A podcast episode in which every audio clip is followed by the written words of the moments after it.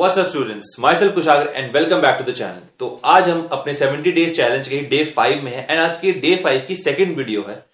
तो video I hope आपको समझ आ रही होगी, जो भी हमारे अब तक चल रही हैं सारी वीडियोस एंड अगर समझ नहीं आ रहा तो कमेंट डाउन बिलो कि भाई समझ नहीं आ रहा हमें। क्योंकि अगर तुम्हें समझ नहीं आएगा तो मैं और बेटर तरह से समझाने की कोशिश करूँगा। ठीक है? तो हाँ। तो आज हमारी सेवेंटी डेज़ चैलेंज का डे नंबर फाइव है। उसकी second video which is business studies का ही चैप्टर नंबर फाइव ऑर्गेनाइजिंग उसको हम आगे डिस्कस करेंगे। ठीक है? वीडियो को एंड तक ज़रूर देखना एंड वीडियो uh, को स्टार्ट करते हैं। So let's begin previous video में हमने ऑर्गेनाइजिंग चैप्टर का जो पहला का पार्ट था वो सारा हमने स्ट्रक्चर्स तक कंप्लीट कर लिया था। अब आज हमें शुरू करना है डेलीगेशन एंड डिसेंट्रलाइजेशन के बारे में। ठीक है? हम दोनों को ही अलग अलग करके स्टडी करते हैं और अपनी अंडरस्टैंडिंग को और पक्का करते हैं। सबसे पहला डेलीगेशन कंसेप्ट ऑफ़ डेलीगेशन क्या होता है? डेलीगेशन का मतलब किसी को काम सौंपना।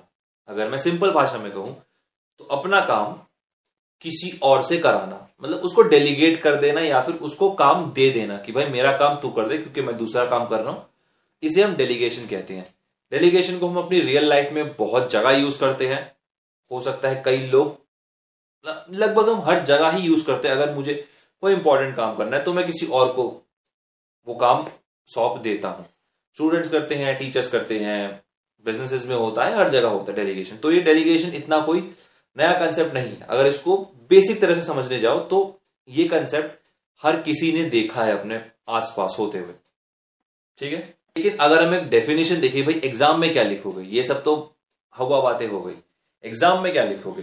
तो एग्ज़ाम में एक सिंपल सी डेफिनेशन है कि delegation refers to the process of transferring authority from superior to subordinate जब आप सुपीरियर से सबॉर्डिनेट तक अथॉरिटी को ट्रांसफ़र करते हो, उसे हम कहते हैं डेलीगेशन ठीक है? अब डेलीगेशन को लेके कुछ तीन प्रिंसिपल्स भी होते हैं, कुछ हमारे एकदम पिलर स्टोन होते हैं, इनको ध्यान रखना ज़रूरी है। सबसे पहला authority gain must be equal to author responsibility assign जो भी आपको अथॉरिटी मिल रही है वो उतनी ही मिलनी चाहिए जितनी रिस्पॉन्सिबिलिटी ले, दी जा रही है।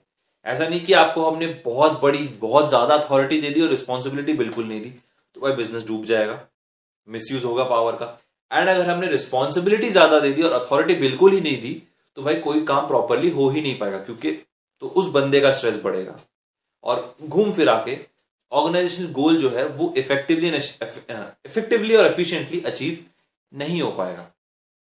तो ये चीज़ याद रखना ज़रूरी है कि जितनी भी अथॉरिटी दे, दी जा रही है, उसी हिसाब से रिस्पॉन्सिबिलिटी दी जाए और वायसा वर्षा भी काम करता ही है।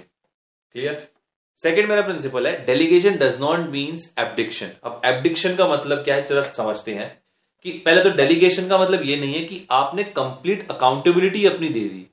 अगर कोई मैनेजर है, कोई सुपीरियर है, उसको कोई रिस्पॉन्सिबिलिटी उसने डेलीगेट की है तो वो रिस्पॉन्सिबिलिटी शेयर कर सकता है, वो अथॉरिटी दे सकता है अपने सबॉर्डिनेट को, लेकिन वो अकाउंटेबिलिटी अपने से नहीं हटा सकता।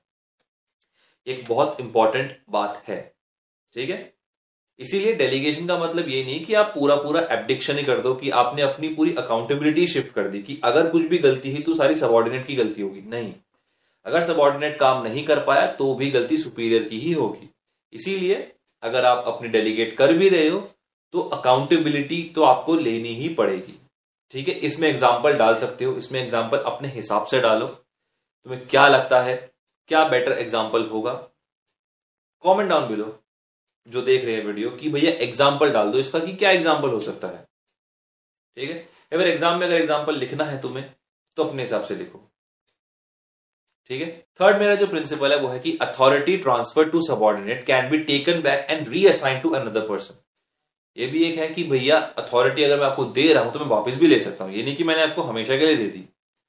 मैंने आपको अथॉरिटी दी, आपने काम नहीं किया या फिर कुछ भी गड़बड़ की या काम कंप्लीट हो गया, मैं वापस लेके किसी और को दे दूँगा कि भाई अब वो वो भी काम करे। तो किसी एक के पास अथॉरिटी डेलीगेशन के बाद हमेशा नहीं रहती। ये भी इंपॉर्टेंट प्रिंसिपल है। ठीक है? अब आता है मेरा एलिमेंट्स ऑफ़ डेलीगेशन अब एलिमेंट्स ऑफ़ डेलीगेशन क्या है? तो भाई एलिमेंट्स ऑफ़ डेलीगेशन के हिसाब से मेरे तीन एलिमेंट्स होते हैं। अथॉरिटी रिस्पॉन्सिबिलिटी अकाउंटेबिलिटी ये तीन बहुत ही ज़्यादा इंपॉर्टेंट कंसेप्ट समझना ज़रूरी है। इसको लेके भी केस स्टडी घूम फिरा के वो डाल देते हैं। ऐसी केस स्टडीज़ वन मार्क्स में आएँगी। तो ऐसा ना हो कि भाई सिंपल टॉपिक है और तुम लोग मार्क्स ना स्कोर कर पाओ। क्योंकि भाई मार्क्स उसी को मिल एग्ज़ाम में मार्क्स उसी को मिलते हैं जो मार्क्स लेना जानता है। भाई आप कितने ही ज़्यादा स्मार्ट हो, कितनी ज़्यादा आपके कॉन्सेप्ट एकदम क्लियर हो, लेकिन अगर आपको मार्क्स लेना आता है तो आपके, आपको मार्क्स मिलेंगे। अगर आपको मार्क्स लेना नहीं आता, आपको मार्क्स नहीं मिलेंगे। हार्श रियलिटी है ये। तो ऐसा ही होता है हमेशा से, और आगे भी ऐसे ही होता रहेगा।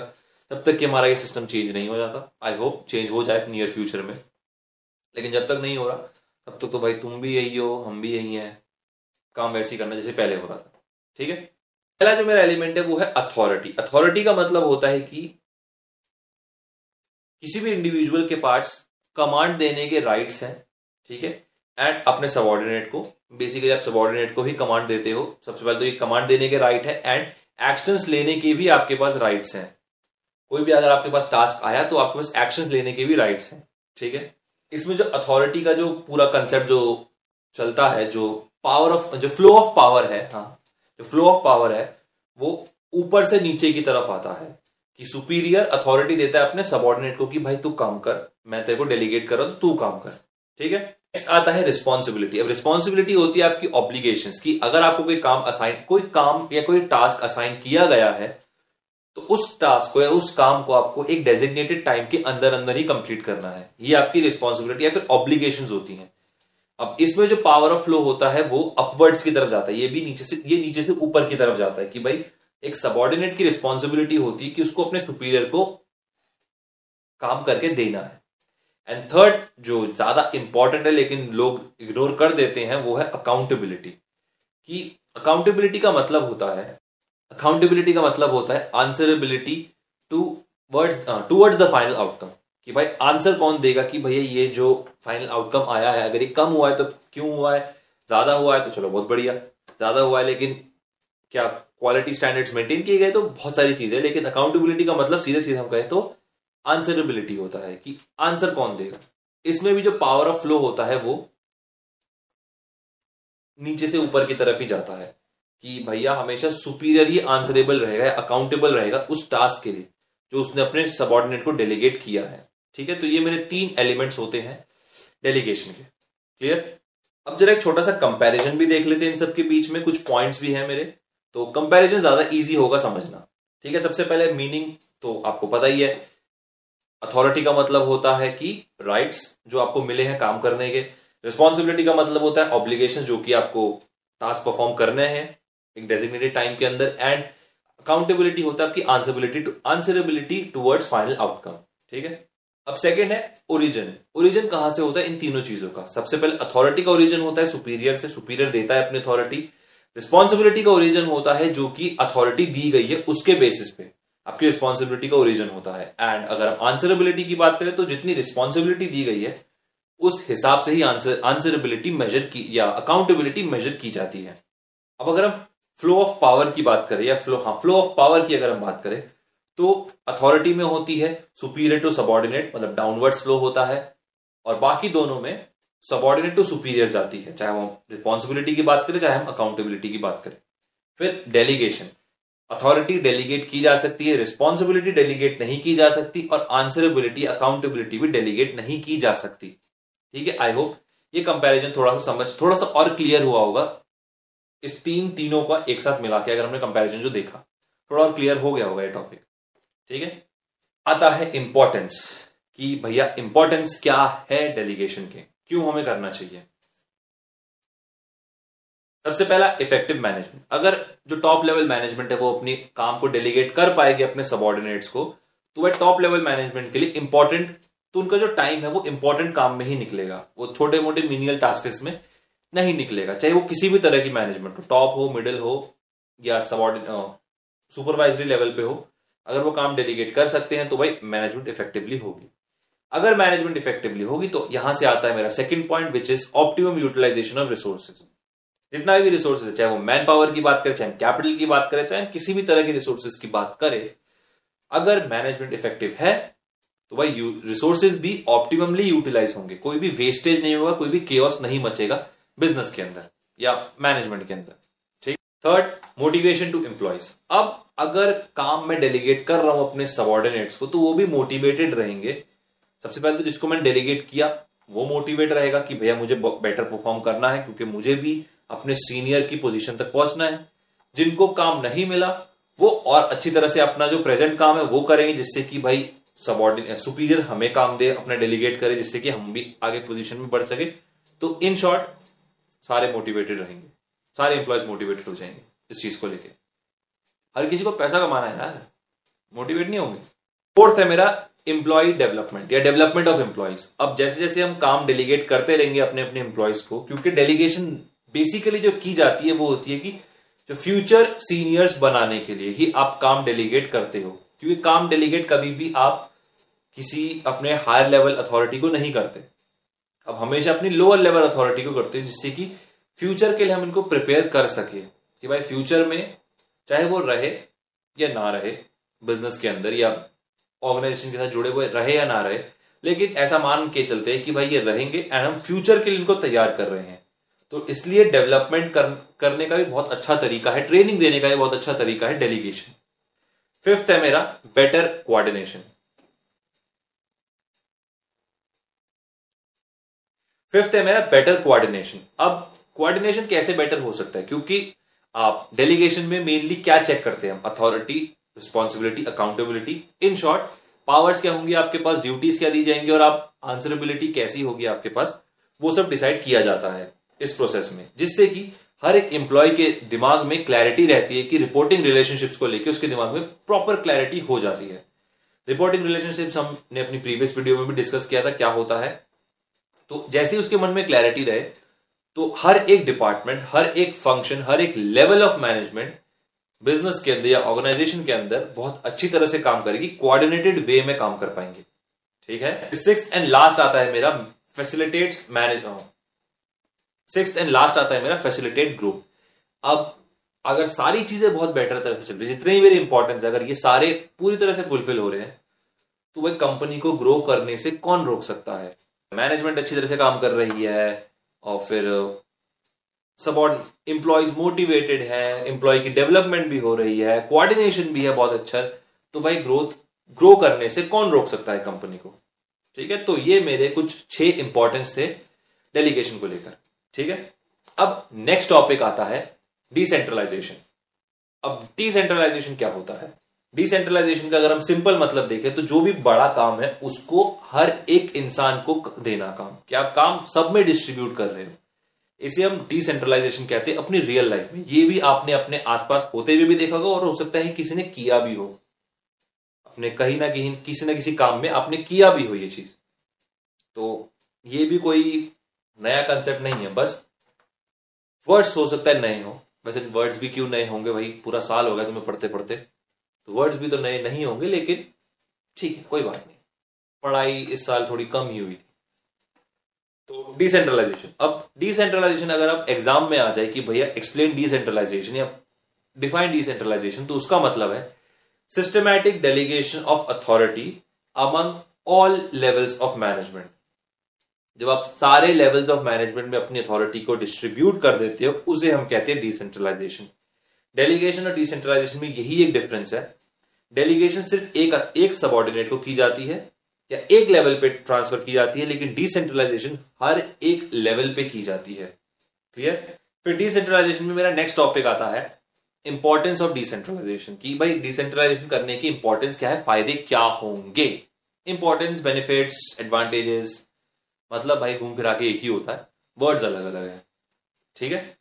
पहला है relief to top level management अगर डिसेंट्रलाइजेशन की गई है, सबको सिस्टमेटिकली डेलीगेट किया गया है काम तो जो टॉप लेवल मैनेजमेंट है, उसका दिमाग सही रहेगा। वो ढंग से काम कर पाएँगे, क्योंकि उनके ऊपर ओवर बर्डन नहीं हो जाएगा काम का। ठीक है तो उनको एक रिलीफ मिलेगा, शांति से काम करेंगे, और इसकी, इस शांति की वजह से कंपनी में शांति रहेगी कंपनी में शांति रहेगी तो समझ लो हर किसी को शांति रहेगी। शांति ओम शांति ओम शांति ओम हो जाएगा। ठीक है? फिर सेकंड जो मेरा इंपॉर्टेंस है, वो है development of initiative among subordinates अब ये कैसे होता है? क्योंकि अगर मैं डिसेंट्रलाइज कर रहा हूँ, लोगों को काम डेलीगेट कर रहा हूँ सिस्टमेटिकली हर एक लेवल पे तो जो लोअर लेवल मैनेजमेंट है, अब उसके पास सबसे पहले तो फ्रीडम है। कि भैया, अपने हिसाब से तय करो, अपने हिसाब से सोचो क्या क्या तरीके हो सकते हैं क्या क्या तरीकों से आप अपने गोल को अचीव कर सकते हो। ये बहुत बड़ी चीज़ होती है एक लोअर लेवल मैनेजमेंट के लिए। तो उनको किसी के ऊपर डिपेंडेंट नहीं रहना पड़ेगा कि भैया, ये मुझे जो फैसला सुनाएगा या ये जो मुझे रूल्स बताएँगे उस हिसाब से करना पड़ेगा। हम थोड़ा बहुत रूल्स को ट्वीक करके, थोड़ा सा चेंज करके भी अपना काम निकाल सकते हैं। हमारा काम है प्रॉफिट्स लाना एथिकल वे में अनएथिकल नहीं। पिछले साल क्लास इलेवन में बिज़नेस एथिक्स पढ़े ही होंगे। तो एथिकली ही हमें काम करना है, लेकिन हम कुछ इनोवेटिव कुछ इनिशिएटिव लेकर काम कर पाएँगे। ठीक है? ये मेरा सेकंड इंपॉर्टेंस था डेलीगेट डिसेंट्रलाइजेशन का। फिर थर्ड मेरा इंपॉर्टेंस है, वो है development of managerial talents for the future अब अगर आप डिसेंट्रलाइज करके लोगों काम डेलीगेट कर दे रहोगे, वो लोग हाई प्रेशर का थोड़ा बहुत काम करेंगे तो धीरे धीरे धीरे धीरे धीरे वो लोग डेवलप होंगे फ्यूचर मैनेजमेंट के लिए। क्योंकि भैया, आपको कंपनी चलानी है कई सालों तक। ऐसे नहीं कि एक दो साल में ही कंपनी बंद करके चले जाना है। तो उसके लिए आपको भाई मैनेजर्स भी चाहिए तो इसी के लिए फ्यूचर मैनेजर्स आपको डेवलप करने पड़ेंगे। ठीक है? फिर फोर्थ है क्विक इन डिसीज़न मेकिंग। अब डिसीज़न मेकिंग भी बड़ी क्विक हो जाती है क्योंकि भैया काम डेलीगेट कर दिया है मैंने, सबको रिस्पॉन्सिबिलिटी अथॉरिटी दे दी है। आंसरबिलिटी अकाउंटेबिलिटी मेरे पास है, लेकिन मैंने बाकी सब चीज़ें लोगों को दे दी है, जिसकी वजह से वो लोग डिसीज़न भी जल्दी ले पाएँगे और अपने अपने हिसाब से काम करेंगे इनिशिएटिव लेंगे क्रिएटिव तरीकों से चीज़ों को करेंगे। अगर यही काम सिर्फ़ टॉप लेवल मैनेजमेंट के पास रहता तो उसके पास बर्डन बढ़ जाता। बर्डन बढ़ता है तो काम स्लो हो जाता है। मल्टीटास्किंग इसलिए कहते हैं मल्टीटास्किंग कभी नहीं करनी चाहिए। ये मैं सबको ही कह रहा हूँ कि भाई मल्टीटास्किंग एक मिथ है, मत करो। तुम्हारा काम बर्बाद हो जाएगा। ठीक है? तो डिसीज़न मेकिंग भी बड़ी जल्दी हो जाता है। हमने इस पॉइंट में यही समझा। एक और पॉइंट है डिसीज़न मेकिंग क्विक होने का कि जो लॉन्ग चैनल्स ऑफ़ इंफॉर्मेशन जो ट्रेवल करती रहती है वो नहीं करती। हर एक चैनल छोटे चैनल्स छोटे हो जाते चैनल्स छोटे होने की वजह से टाइम कम लगता है। नॉइस कम होती है और सेंडर से रिसीवर तक मैसेज बहुत जल्दी पहुँच जाता है। ठीक है? फिर फिफ्थ आता है बेटर कंट्रोल अब अगर डेलीगेट किया गया है काम, अब डिसेंट्रलाइजेशन के टाइम पे जब आपने सबको सिस्टमैटिकली काम डेलीगेट कर दिया है तो उससे क्या होता है कि भाई अकाउंटेबिलिटी हर एक सबॉर्डिनेट की बढ़ जाती है। और बढ़ने की वजह से आप उन पर बेटर तरह से कंट्रोल भी कर पाओगे, एक बेटर कोऑर्डिनेटेड माहौल भी रहेगा। प्रॉपरली रिजल्ट्स को इजीली इजी तरीके से चेक भी किया जा सके क्योंकि अब कंट्रोलिंग का जो प्रोसेस है कंट्रोलिंग हमारा हो चुका है। वो भी प्लेलिस्ट में वीडियो है, वो भी जाके देख लेना। तो कंट्रोलिंग इजी हो जाती है यहाँ पे। एट दी एंड आप अपने जो भी डेरिवेटिव्स हैं, उनको एनालाइज करके करेक्टिव एक्शंस लेकर उन डेरिवेटिव्स को फ्यूचर के लिए हटा सकते हो। ठीक है? आता है मेरा फैसिलिटेट्स ग्रोथ अब ग्रोथ कैसे फैसिलिटेट होती है? जैसे ही आपने डिसेंट्रलाइजेशन का पूरा प्रोसेस किया तो एक हेल्दी कंपिटेटिव एनवायरमेंट पूरी ऑर्गेनाइजेशन में बन जाता है। क्योंकि हर, अब हर कोई एक पॉजिटिव तरीके से कंपीट कर रहा है एक दूसरे से। जिसकी वजह से क्या होगा? कि भाई सारे लोग बेटर काम करेंगे, सारे लोग बेटर काम करेंगे तो भाई इससे क्या इससे क्या फ़ायदा होगा? बेटर काम करने की वजह से भाई